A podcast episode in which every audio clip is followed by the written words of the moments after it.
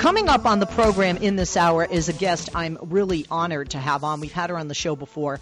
Uh, first of all, as a woman, I am very impressed by and I admire women who are in key positions, are, are higher ups, or are, in this case, presidents.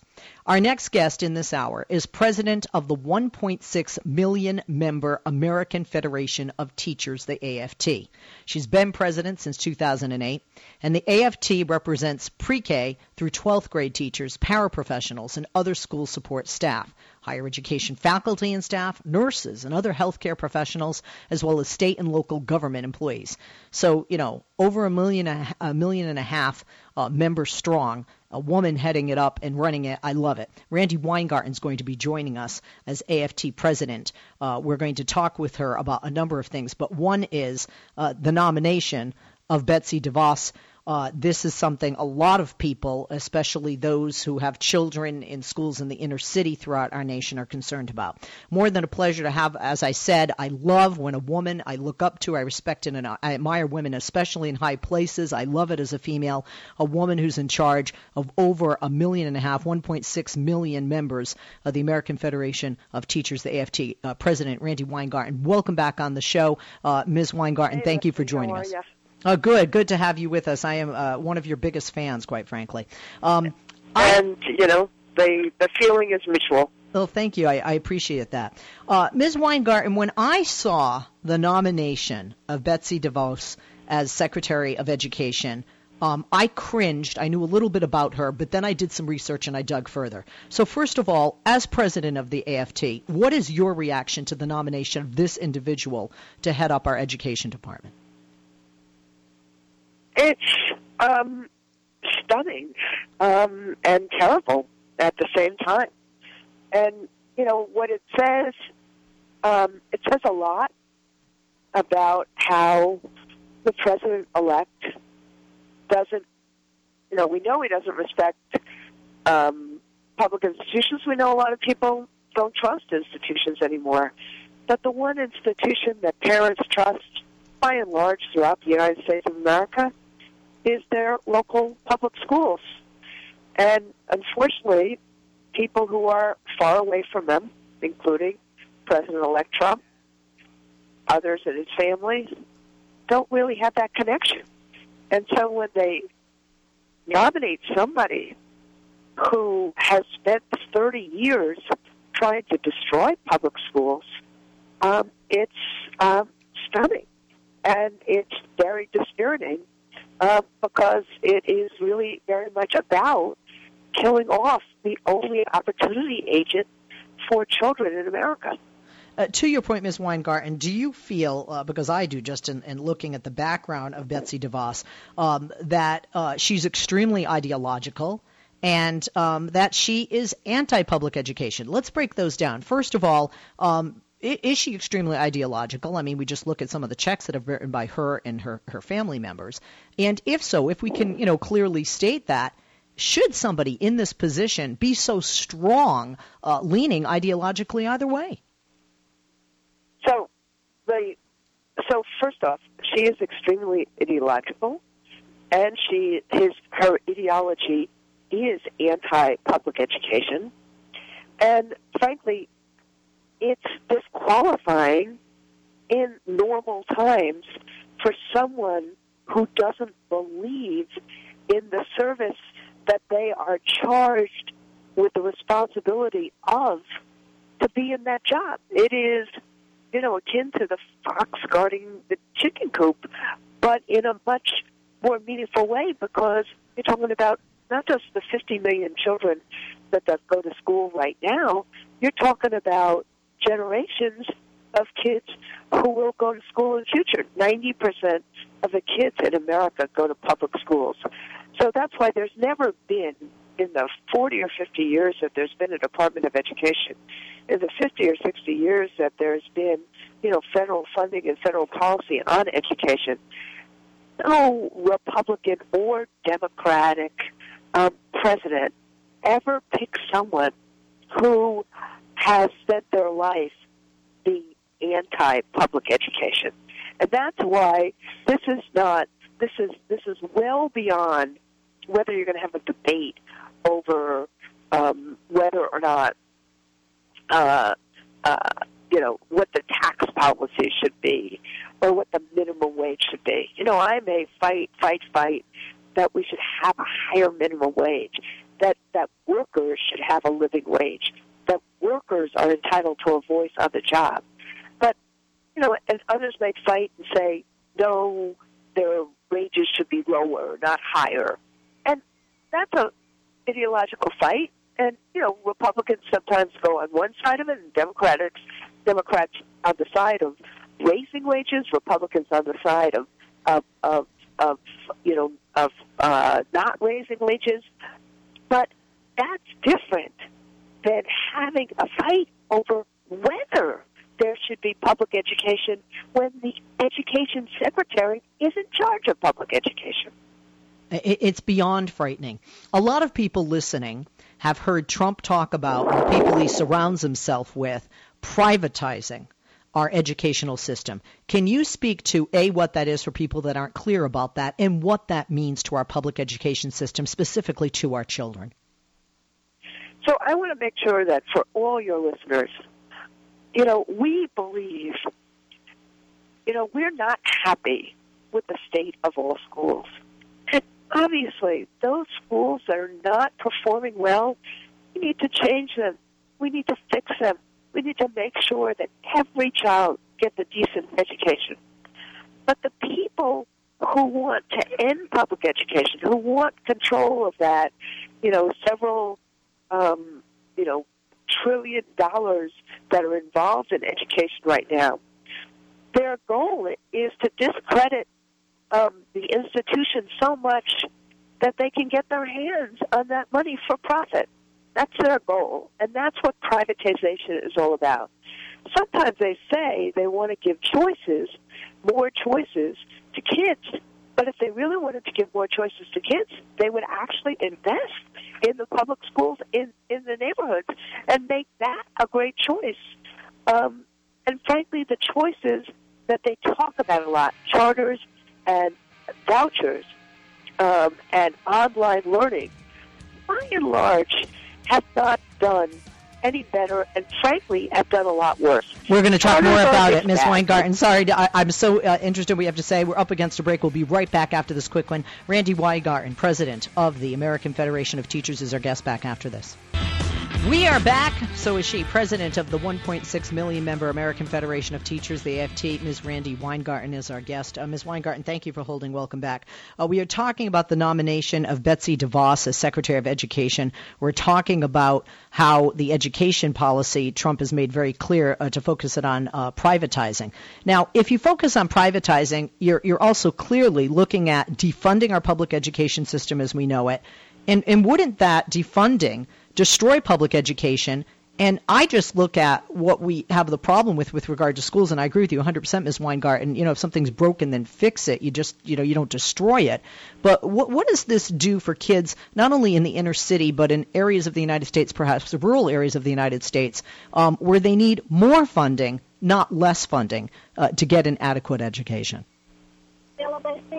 So, the um, sorry, I'm in. A train as we're chatting. um, the the most you know what what happens when you use these private alternatives is that um, they do take money away from other kids, and that's what we've seen in places like Chicago and Philadelphia and um, all throughout uh, California. And you know, let me tell you about Detroit. In Detroit, there were all these unregulated charter schools that took and that and that took money from other public schools, did a terrible job for kids. Many of them just closed in the middle of the year, left parents out in the lurch. But what happened is, on top of all of the problems that Detroit had um, to start with, and the problems that emergency management, um, you know, non-local control, top-down, governor-appointed emergency management um, uh, led to, the schools were not just on the cusp of bankruptcy, but the conditions were abysmal, and kids didn't get what they needed. And so that's what privatization does in the main. It just con- it is destabilizing and defunding because we have 31 states that still pay that still fund schools at less of a level than they did in 2008. So our kids have gotten poorer. Lots of ramifications and consequences of the last recession, including that schools, um, you know, teachers got laid off, schools got defunded, and then on top of it, um, charters started or vouchers in some places started. Don't do very well for the kids that are in it, but the kids in public education really suffer for a lack of funding. No question. And when you talk about Ms. DeVos, um, this is somebody who spent her family's wealth and quite an effort to dismantle public education in um, her home state uh, of Michigan. I've had so many people that listen to us on the radio in that state and that have either called us, uh, have emailed us, have tweeted us, or sent us messages on Facebook and just, you know, talking about what a mess they felt that she uh, her family and their money and their influence um, has done to their school systems, and many of them who were kids then, are parents now, are quite concerned. I, I, I want yeah, to talk. Rick, look, look at look her last fight. I'll take two fights. She, uh, using her family fortune, tried to get Michigan residents and voters to pass vouchers. They rejected it by a two to one basis in the early 2000s. But this, but she's been constantly trying to destabilize public education. Charters, uh, are, the Michigan system is viewed as the wild, wild west of charters. And now, today, or this last few months, her campaign against the Detroit public schools had the hashtag end DPS. Not make public schools better for kids, but end DPS again, when we look at it, it, it just it, I can't even. It's not even like they're trying to hide uh, what they are trying to do. And, and, and this is yeah. somebody you, you talk about charter schools and you talk about parochial schools and, and other places where people would take their vouchers and use them. But the reality is there are not those options in many areas of the country, specifically uh, inner cities or more impoverished areas of the country, rural areas of the country. So, what does that leave an individual if you have a voucher but nowhere to use that voucher? So, you know, one of the things that people are, you know, one of the reasons that there's a real connection between rural schools and urban schools, you know, when people don't try to divide us, is because many of the same you have many of the same problems, right. many of the same issues. We need to create supports for kids, not try to find ways to take a couple of thousand dollars away and give it to a parent and say, okay, now you figure out what to do with it.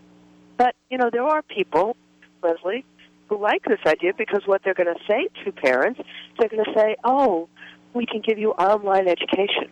I've even heard some schemes where they'll say, oh, you know, you get a voucher for a thousand dollars. We can give you online education for five hundred dollars, and then you save five hundred dollars. And the K-12 Inc. online education has been abysmal for children. So they're sold a pig and a poke. They're basically people prey on what is a legitimate need of parents to want their kids to get a great education.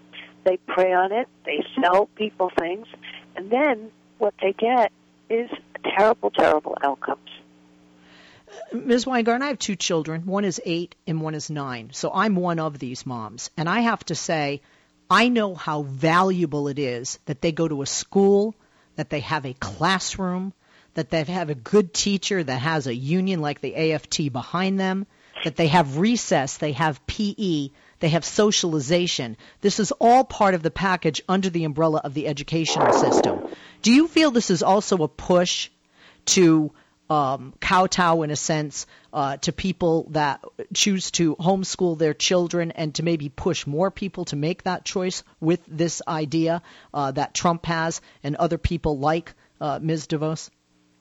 Yes, I mean, look, she's a big believer. She's a big believer in, in homeschooling, and she's a big believer in um, in uh, Christian schooling. Right. So you know, and and I mean, I, look, parents have a right if they want to homeschool their kids to homeschool their kids. We have a responsibility as educators in the public sector to actually make sure that there is a great neighborhood public school for kids. And parents should have the option to use it. But that's our obligation in terms of the public taxpayer dollar to make sure that there is a public, make sure that there is public education for kids. That's our obligation, and that's what the public, that's what the the public taxpayer dollar should go to. Accountable public schools that use money wisely, but that help kids not only dream their dreams, but schools that are anchors of democracy and propellers of economy. And the socialization piece, I, I couldn't agree with you more. The, the notion of getting along with other kids, right. of, of learning resilience, of learning how to critically think, it's very hard to do when you're doing it alone by yourself in isolation, even if your parents or, or, or tutors are fantastic. It's just there's something about a school community, creating community, understanding that, loving that, and, and, and being part of a diverse, you know, diverse set of circumstances that helps not only kids um, broaden themselves, but helps them be able to deal with life in the future. And when you speak of the future, I agree with you 100% there, wholeheartedly.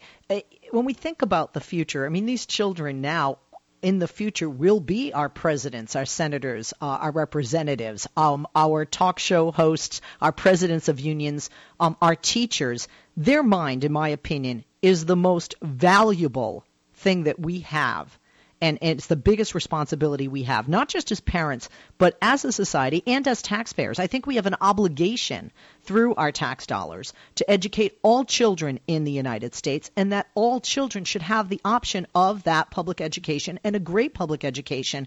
And, and my my fear with this nomination is it, this will just be a, a terrible four-year period, um, you know, just a, a, spiraling down, if you will, uh, and, and headed backward, if you will, with regard to our education. Absolutely. I mean, I think, look, we're going to fight this fight because we believe in our gut in the need for children to have um, public education as their best option and as and have you know multiple pathways to do that which they want to do. And and that is what I got when I was a kid.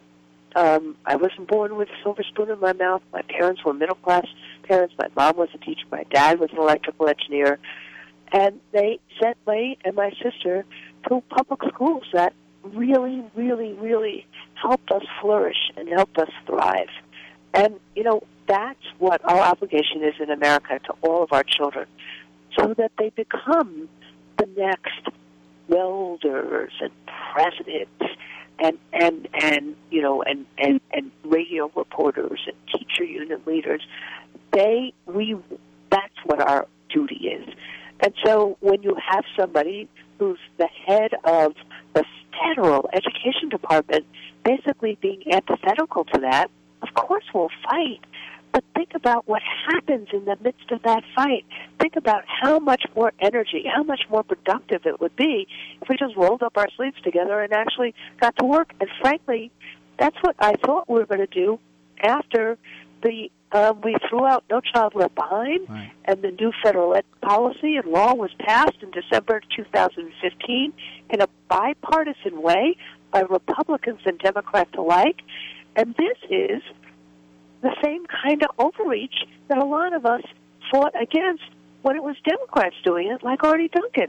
Here you have overreach on steroids with Republicans doing it. Malcolm Gladwell, I'm sure you're familiar with him. Not only a you know famous uh, you know author, a speaker, teacher, a brilliant man, brilliant man. Um, and whether people uh, like him or what he has to say, and he had a public education uh, in Canada on both um, uh, K, you know, you know, kindergarten through 12 level, but also beyond, because you know, Canada, you know, you can get free college, unlike here in the United States. But he talked about, quite frankly, um, using uh, statistical analysis and, and data, why it's really good to have kids of all levels together and why a public education um, is great. And, and he really said that, you know, somebody like him, for example, who's a genius and off the charts in so many areas, um, it helped raise the bar for the entire class and other kids. It's almost like, you know, you know, kids bring themselves up. And, and that, that competition is really apparent and not only apparent but needed because that's what we have in the real world in a public educational environment. When when you have, um, you know, we we a lot of us believe in what in the jargon we call heterogeneous groupings, meaning when you have kids of different backgrounds, kids of different achievement levels working together in teams, um, they gather so much up from each other and learn so much from each other.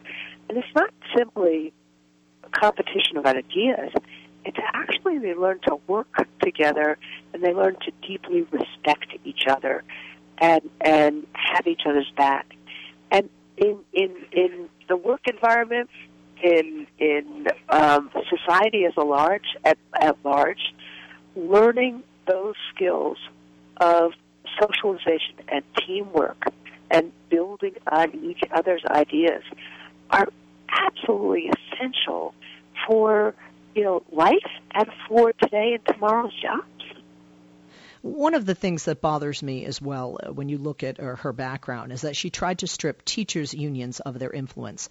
And and I want to say, as as a mom of an eight and nine year old, um, having friends that are teachers in the union, having teachers as a parent of my children that are in the union. I think it's essential. I love unions because I think they give us uh, the best and the brightest, and they help to keep those best and, and brightest uh, trained on top of their game and provide the best work environment. And I think that's best for the students as well as for the teachers. Uh, talk to us as president of a union, Ms. Weingarten, um, as to her efforts to uh, strip teacher unions of their influence and what that could mean going forward for the public educational s- uh, system on the whole on a federal level. Well, let me just use even a quick example from Wisconsin. When Scott Walker, who drew a lot of his um, ideas from Betsy DeVos and others, when he got rid of collective bargaining for school teachers in Wisconsin, the pay levels of teachers went down about 9 or 10 percent over the course of the last few years because without collective bargaining, teachers don't really have power individually. They have power in their classrooms to engage kids in amazing ways, to lift kids up in amazing ways. But when it comes to the dignity of work, they need to have a group of people together to create power to raise wages. And in the absence of that, wages went down in Wisconsin. The other thing that teacher unions do is they give people uh, a way, uh, a protective blanket, so they can actually speak on behalf of their kids, so that they know that they won't be fired for the minute they utter something that may, you know, that the boss may disagree with. And most of the time, it's about wanting to do something better for your kids, thinking that there is something, some better way of doing things, supporting a special needs kid who's not getting the services.